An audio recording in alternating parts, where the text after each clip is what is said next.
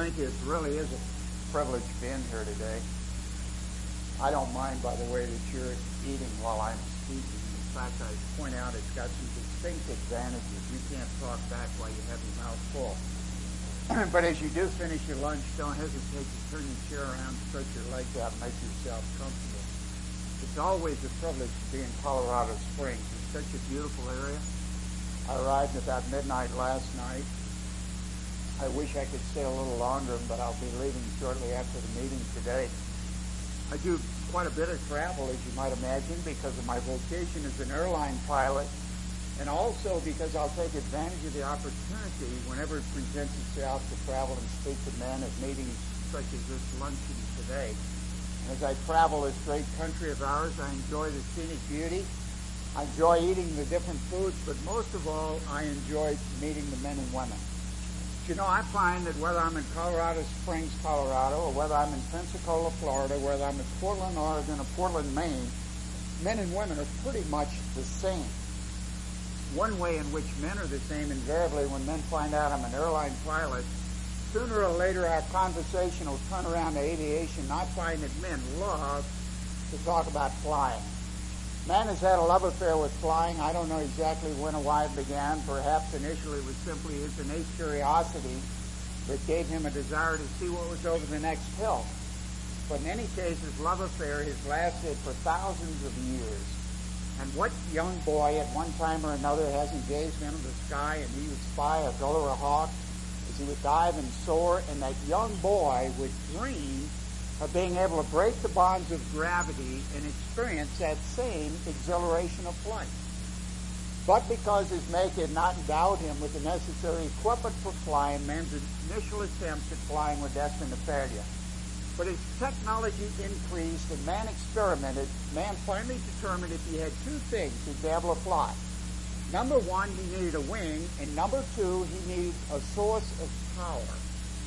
The big breakthrough came on the sand dunes of Kitty Hawk, North Carolina on December 17, 1903, when two brothers, bicycle manufacturers by trade, made the first successful manned flight.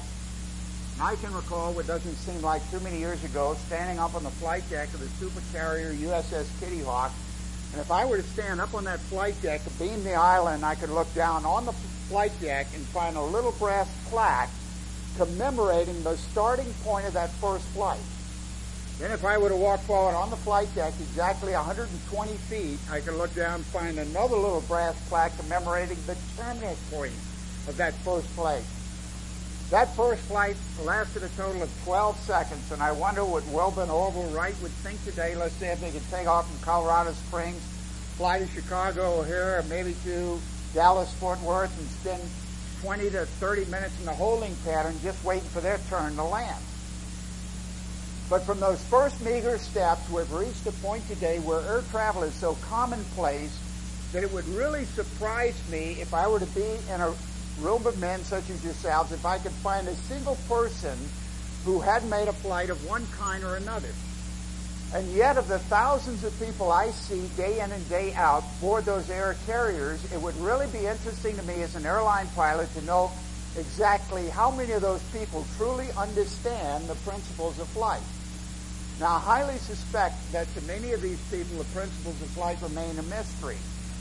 In fact, that might be the very reason why man has maintained this fascination with aviation, and that is that the principles of flight remain a mystery. Now, just in case there happen to be a few of you here today to whom the principles of flight remain a mystery, I've got what I call my quick course in aerodynamics, complete with visual aid. And the first time I was going to use this, I was in my study at home, and my wife Ann walked in. I said, Ann, honey, do you know what this is? And with her aviation expertise, she said, Of course, Fritz, anybody can see that's a carrot. No, folks, it's not a carrot, but what it is is a cutaway view of a wing or a cross-section view of a wing, what's known as an airfoil. And as that airfoil moves through the air, the particle of air hits the leading edge. It then separates. Half goes over the upper half of the wing, half goes under the underside, and the two halves rejoin at the trailing edge of the wing. Now there's an interesting thing about the construction of that wing. If you will notice, the half of the particle that goes over the upper half of the wing has a greater distance to travel. So if it's going to rejoin the half that goes under the underside of the wing, it's got to move at a greater velocity. Now there's a principle in physics named after a gentleman, Bernoulli, that states that as the velocity of a fluid increases, the pressure decreases. So as that wing airfoil moves through the air, the pressure on the upper half of the wing becomes less than that on the underside, and the wing airfoil is literally sucked into the air.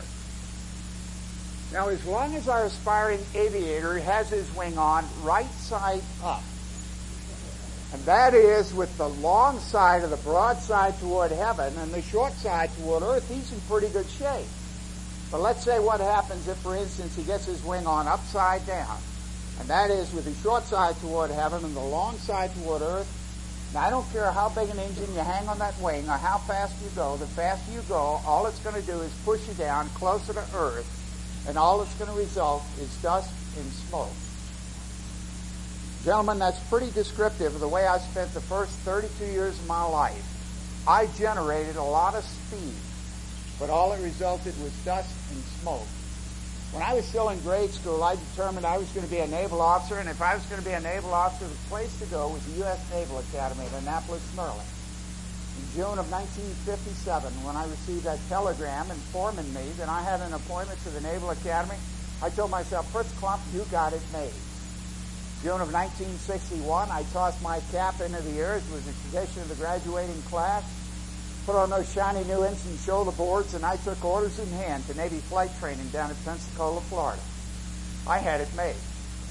November of 1962, when my beautiful young wife Ann pinned on those shiny gold Navy wings, and I took orders again, this time to a Navy fighter squadron out at Miramar, California, just outside of San Diego.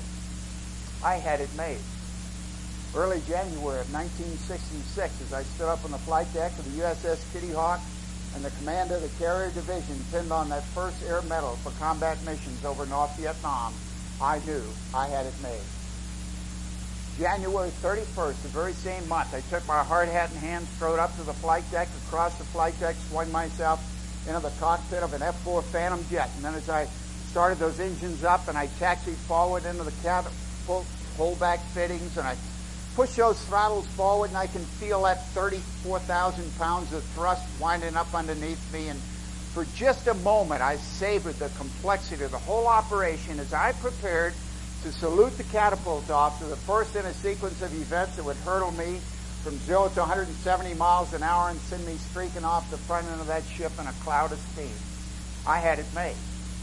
I had it made as I spotted the bridge in the jungles of North Vietnam, and then as I armed my bomb switches and prepared to dive in and blow that bridge to pieces, I felt my aircraft shudder.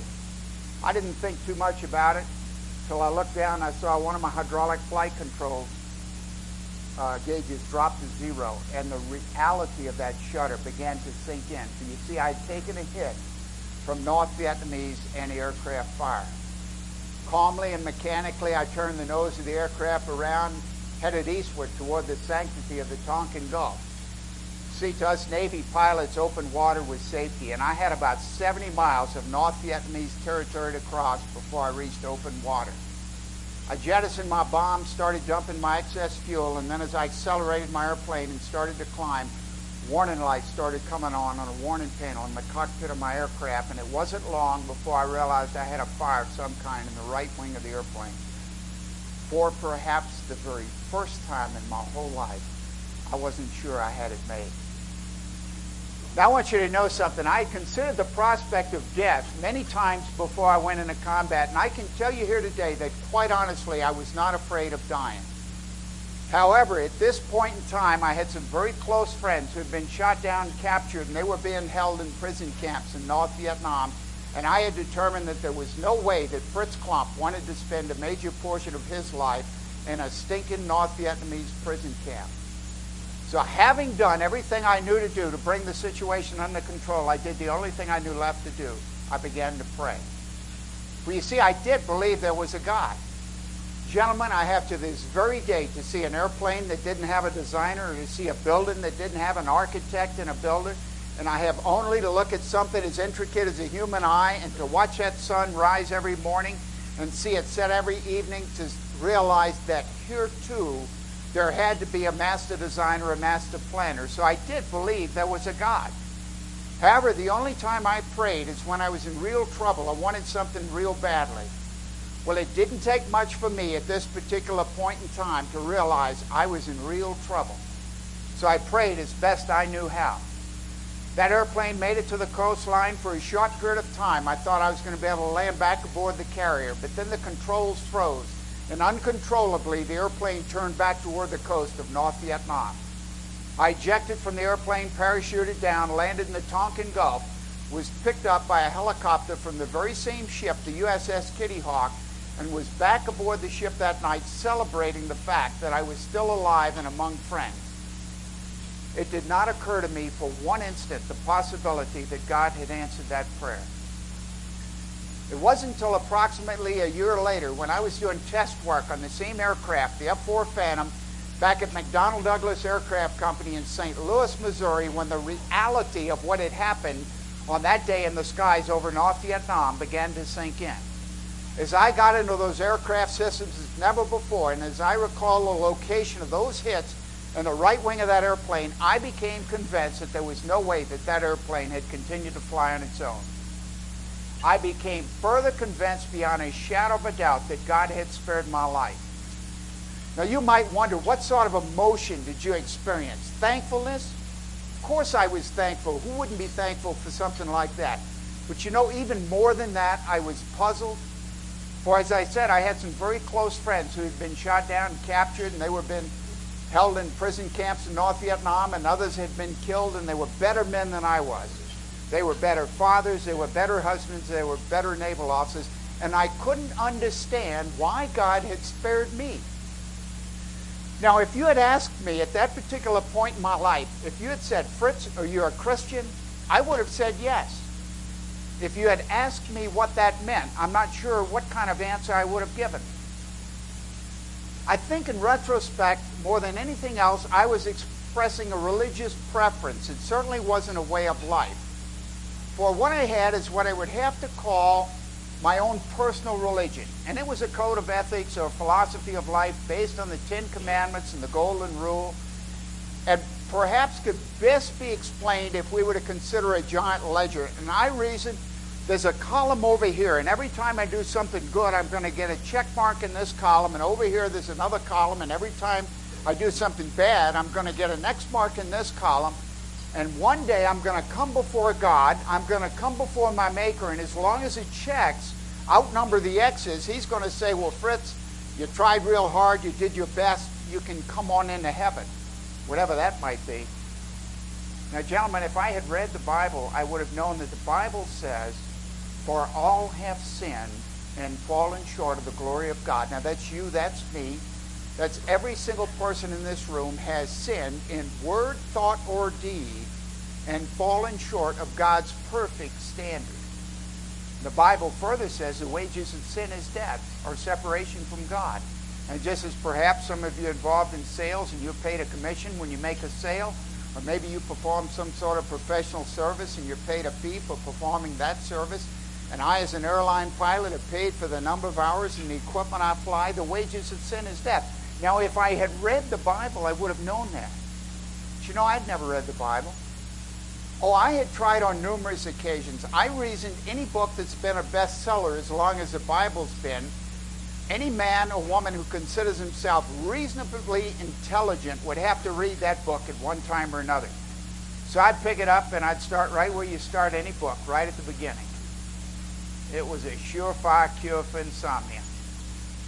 I hadn't read the Bible and I didn't have any answers, but I knew God had spared my life, and for that reason, I determined to be that much better a person for God. Any of you men ever make New Year's resolutions?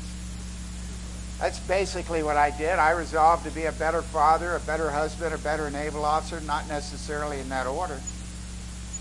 You know, my resolutions went the same as yours. It wasn't long before I'd broken every one of them. Because I was not in agreement with our nation's policies in Vietnam, I made a decision to leave the Navy. And when I left the Navy, I left with two primary objectives. Number one was to see how much money I could make. Number two was to eventually get involved in politics and see if I couldn't help make this whole world a better place in which to live. But At this point in time, we had two small children. And it didn't take much for me to look around and reason if we kept going the way we were going, it wouldn't be long before it wouldn't be a suitable place for my children or my grandchildren. So, with those two primary objectives, I got a job as a pilot with Delta Airlines. I got a real estate license. I started pushing real estate on my days off. I looked for every opportunity to make a buck. I got involved in grassroots politics, and on Sundays, I went to church. Now, I went to church for several reasons. First of all, as I said, I had determined that God had spared my life in Vietnam, and I was going to pay God back. And one way that I felt that I could pay God back was by going to church. And secondly, as I said, we had two small children. And our first two children were little girls. And I remember when that first little girl was born. You know, the thought of raising a little girl scared me to death. You see, I know how little boys think. And I wanted my little girls to have the moral guidance of the church until they were old enough to weigh the consequences of any wrong decision they might make. And then, thirdly, going to church simply suited the image that I determined I should have. Not only did I attend church, I was pretty active. I taught Sunday school in spite of the fact that I never read the Bible.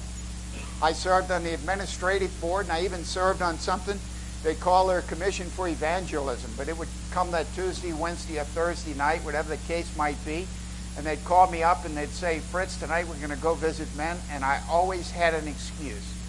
So I'd tell myself, hold on, there's no way that you, Fritz Klumpp, can go invite another man to go to church with you. Because you see, if he had a good golf game going on Sunday morning and enjoyed going fishing, he had more than what I had. For you see, gentlemen, I was spiritually bankrupt. And the sad thing is, I thought there was no one that called himself a Christian that had anything more than what I had. As I involved myself in grassroots politics, I found myself saying if we could just get the right man elected, we'd get the whole mess turned around and get moving in the right direction. But we never seem to get the right man elected. And then I paused one day and I looked at the men whom I was working to help put in office, and I looked at the problems that we faced as a humanity, and I said, you know, even if we got those men elected, there is no way that those men in their own strength could resolve those problems. And just as assuredly as I had to face up to that fact, I finally had to face up to the fact that there was no way that I, Fritz Klumpp, could be the kind of person that I determined to be in my own strength. I couldn't be the father I wanted to be. I couldn't be the husband I wanted to be. I could not be the kind of person I determined to be several years in the airline, I began to enjoy the material fruits of my labor as never before. In one year, we built a new home, bought two new automobiles, and we opened a Swiss bank account.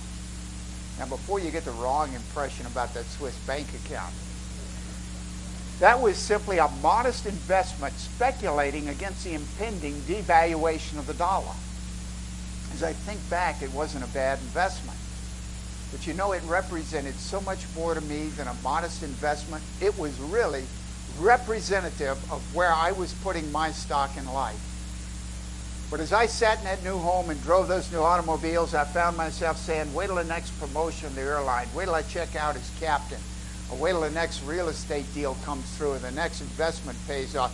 Then I'm going to buy a boat, and then I'll buy an airplane of my own, and then I'll buy some investment properties. And I looked around me one day and I said, Hold on. I saw men and women who had all of these things and they still weren't happy. And many of them would say, Wait until retirement. And retirement would come and they'd waste away the remaining years of their lives. And I said, You know, whatever it is that's missing in your life, you'll never fill it with material things because the things you want are stand one step ahead of the things you can afford. There was a short period of time when I thought peace could be found in a cocktail glass, like so many men and women in our society today. But I'd wake up the next morning, I'd look at myself in the mirror as I'd shave, and things hadn't changed. Perhaps I felt a lot worse than I had the night before. And I tell myself, there's just got to be more to life than this. There was a man who had everything. I had a job doing something I loved to do, flying airplanes. I had a beautiful wife. I had two daughters, and by this point in time, I had a fine son. I had a new home, I had two new automobiles, and I even had a Swiss bank account. But I had some real serious questions as to what life was really all about, and I wasn't sure I had any answers. You know, when we built that new home, we found ourselves looking for a new place to spend our Sundays, and we ended up in a little Sunday school class where a fellow, an old ex semi pro baseball player, used to stand up on Sunday morning and he would teach out of a book. It wasn't the same size nor the same color as this one, but it had the same title Holy Bible. And he used to stand up on Sunday morning and he would just teach verse by verse, page by page. And I would sit in there and listen. Now, I want you to know something. I didn't listen to this man because I was intent on the content of what he was teaching, because quite honestly, I wasn't. But this fella talked so fast, I found it a challenge just to hear the words he was saying. And as I sat in there over about a six month period of time, and I couldn't be there every Sunday, you see, Delta's ready when you are, and some of you are ready to go on Sunday mornings. So I couldn't be there every Sunday, but I'd be there maybe one Sunday one month, maybe two Sundays another month. But as I sat in there, I became convinced of several things. You know, first of all, he actually believed that book. And secondly, I looked around me and I saw a few other people in the room that evidently believed that book, and it was obvious to me that they had a quality of life that was different from my own. I became less and less sure that I had any answers at all. Maybe there's more to this business of Christianity than anything I'd ever considered. And I can recall one Sunday morning, I was sitting there as I had on so many previous occasions. My wife Ann was sitting at my side, and I was suffering a dull headache and a dry throat. For I was paying the penalty of the Saturday night activities of the night before and some folks were standing up talking about some sort of demonstration they had been to in the Cotton Bowl in Dallas, Texas. And they seemed to radiate an enthusiasm for life like nothing I'd ever known. That particular morning, my wife Ann turned to me and she said, Fritz, I don't know what it is they have, but that's what I want. You know, I didn't know what it was they had either. But when you love someone as much as I love my wife and they pose that kind of challenge, you'll do your best to find out.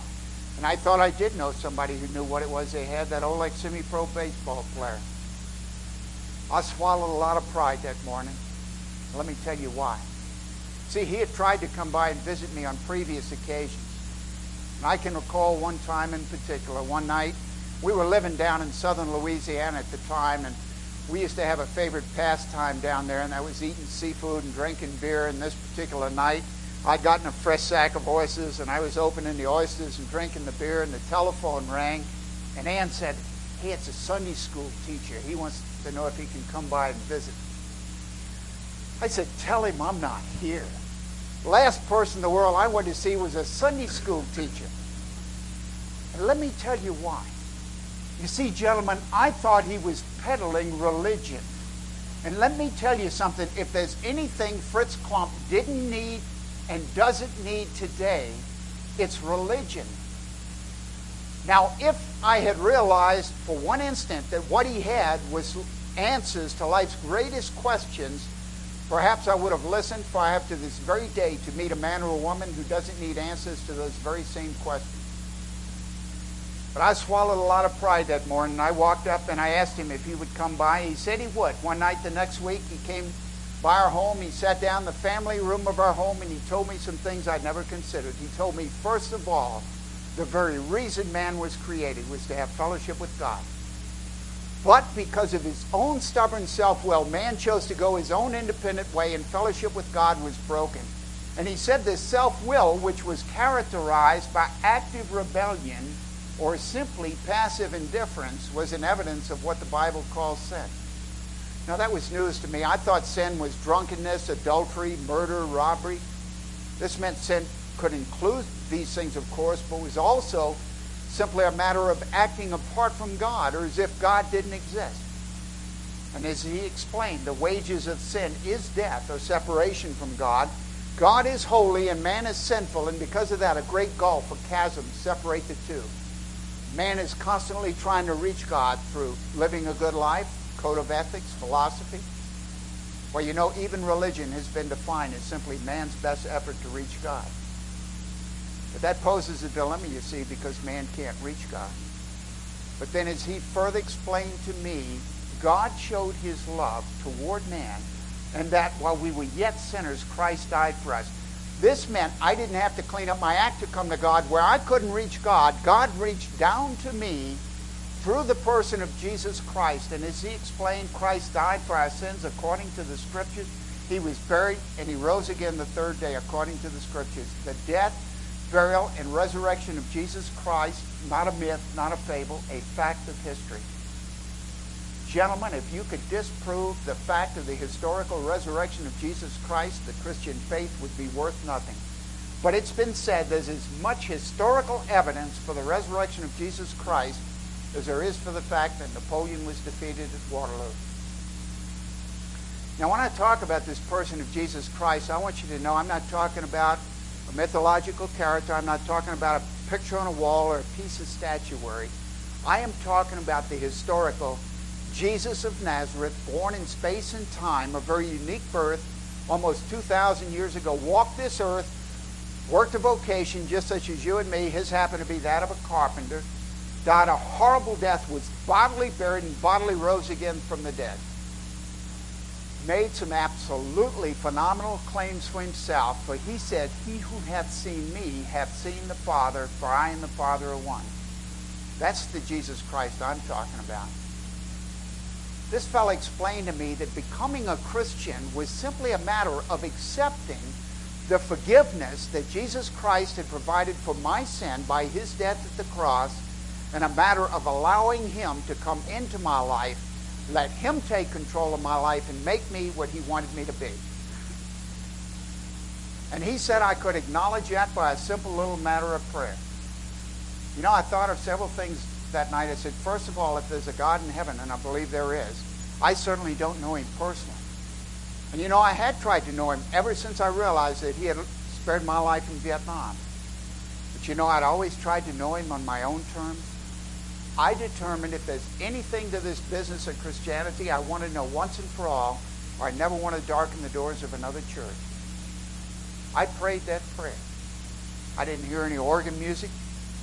I didn't hear any claps of thunder or see any flashes of lightning. But when I finished praying that prayer, I prayed another little prayer and I thanked Him for coming into my life.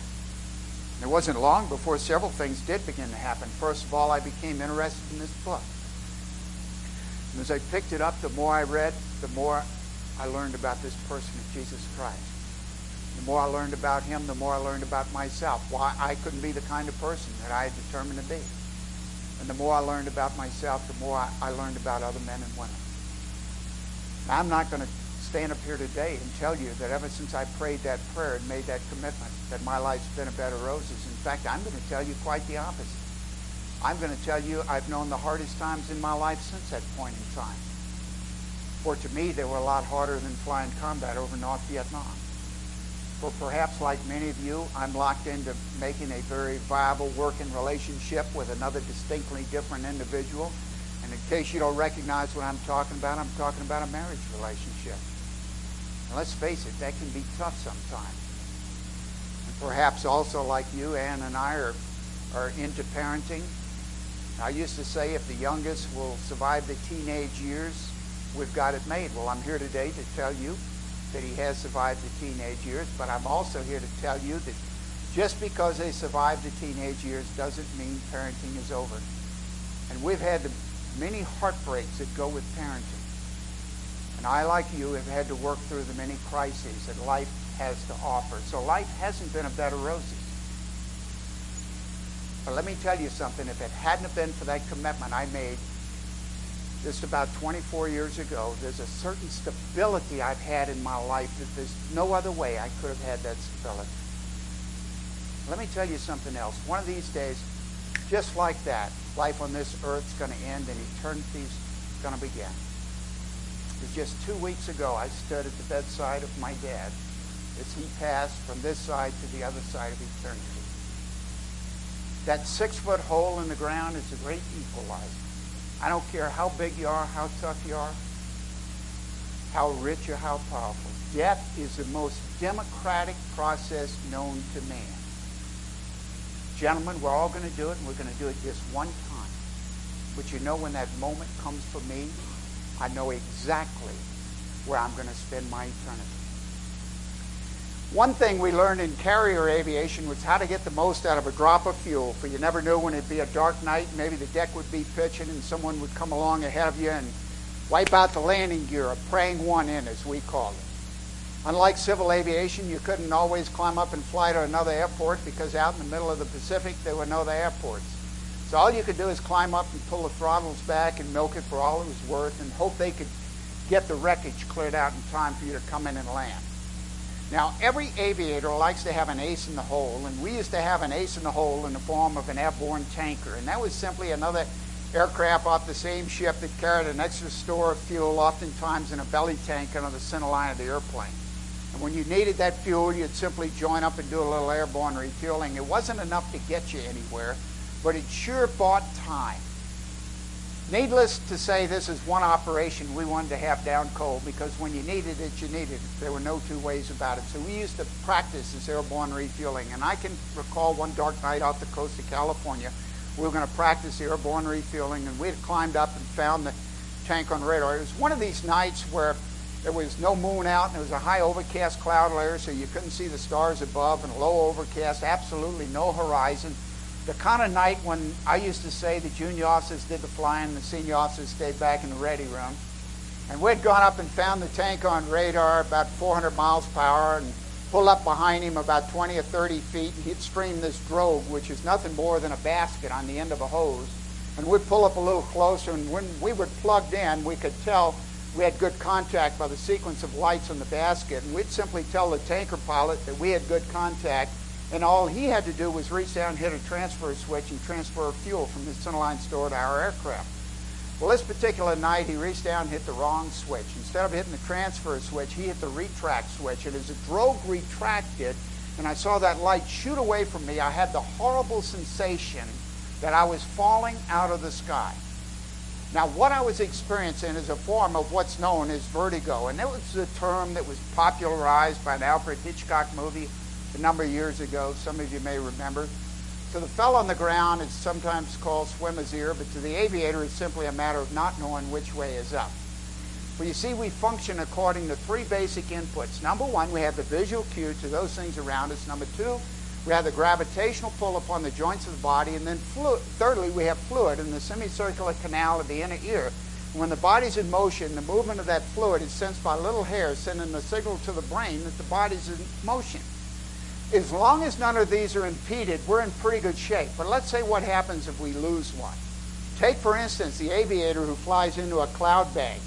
He's lost that visual cue to those things around him. Let's then say he puts his aircraft into a right turn. Well, he sets into motion the fluid in the semicircular canal of the inner ear, sending the signal to his brain that he's in a right turn. Let's then say he levels his wings. Well, the fluid in the inner ear is still moving, still sending a signal to his brain that he's in a right turn. So if he responds to everything his senses are telling him, he will continue to bank his aircraft back to the left. One of two things can happen.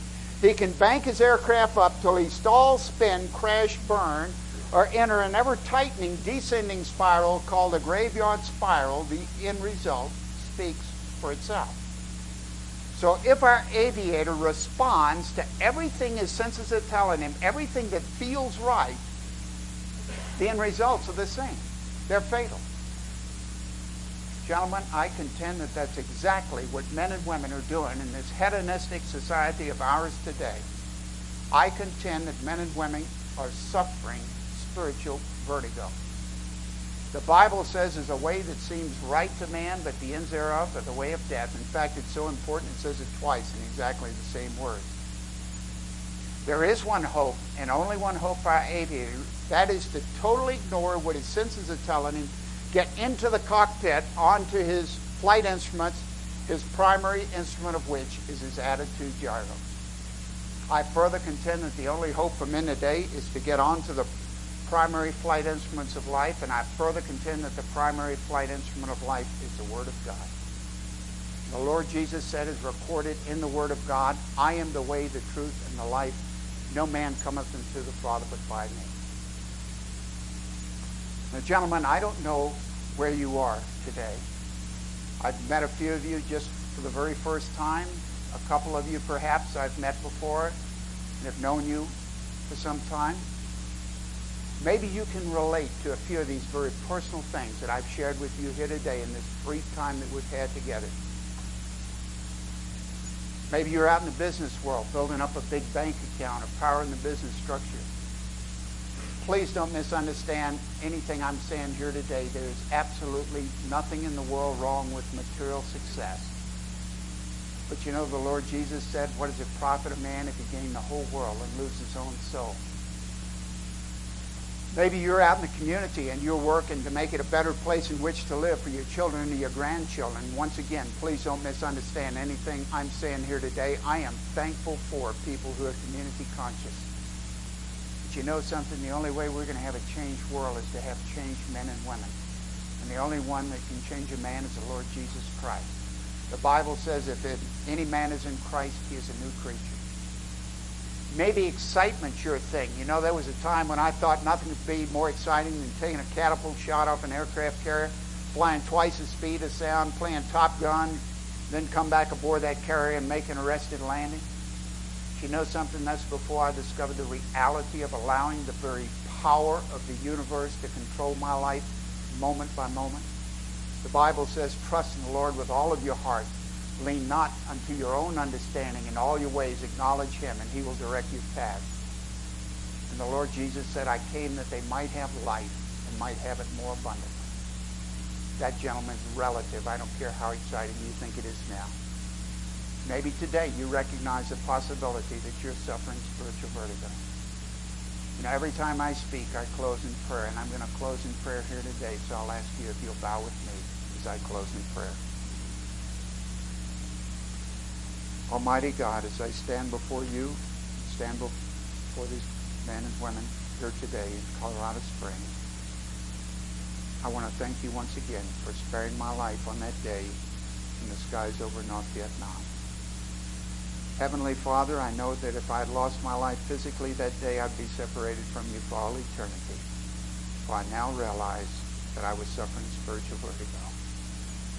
Not only do I thank you for sparing my life, but I thank you for allowing me to come to the knowledge of just who Jesus Christ is and what he's done for me personally. Now, Father, I know there are some here today that perhaps have heard for the very first time that they can know that their sins, past, present, and future, all forgiven on the basis of the forgiveness that was provided by that sin by Jesus Christ and his death at the cross. I know there are some here today that perhaps for the very first time recognize that they're suffering spiritual vertigo. For these, right now, I would pray, O Holy Spirit of God, that you would convict of sin, of righteousness, and of judgment. Now, gentlemen, as you keep your heads bowed and your eyes closed, I want to offer you in just a moment an opportunity to pray a prayer very similar to the one that I prayed 24 years ago. But before I do, I want you to know something. I'm not here to invite you to have an emotional experience. You know, that's the very last thing I would desire for you here today. What I am inviting you to do is to make a commitment. Not a commitment to me or not a commitment to CBMC, not a commitment to any less than the same Jesus of Nazareth that died on the cross for your sins that made the claim for himself that he who hath seen me hath seen the Father, for I and the Father are one.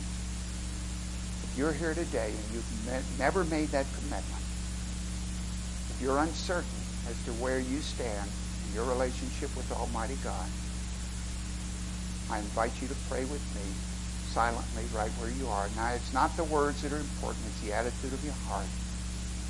But if that's the attitude of your heart, pray silently Lord Jesus, I need you. I admit that I have sinned, and I thank you for dying for that sin.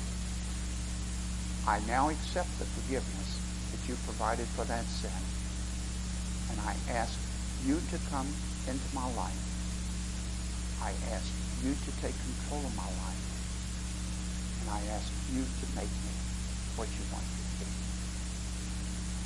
Now, I thank you for coming into my life. Amen. And amen. Just one quick thing I've got for you I'm going to ask you to do as we close here today. If you'll look on the tables, you'll find an envelope on the table. Now, if you're here today and uh, one of these for the first time and you say, uh-oh, now they're going to take a collection, relax. That's not what this is all about. But if you'll open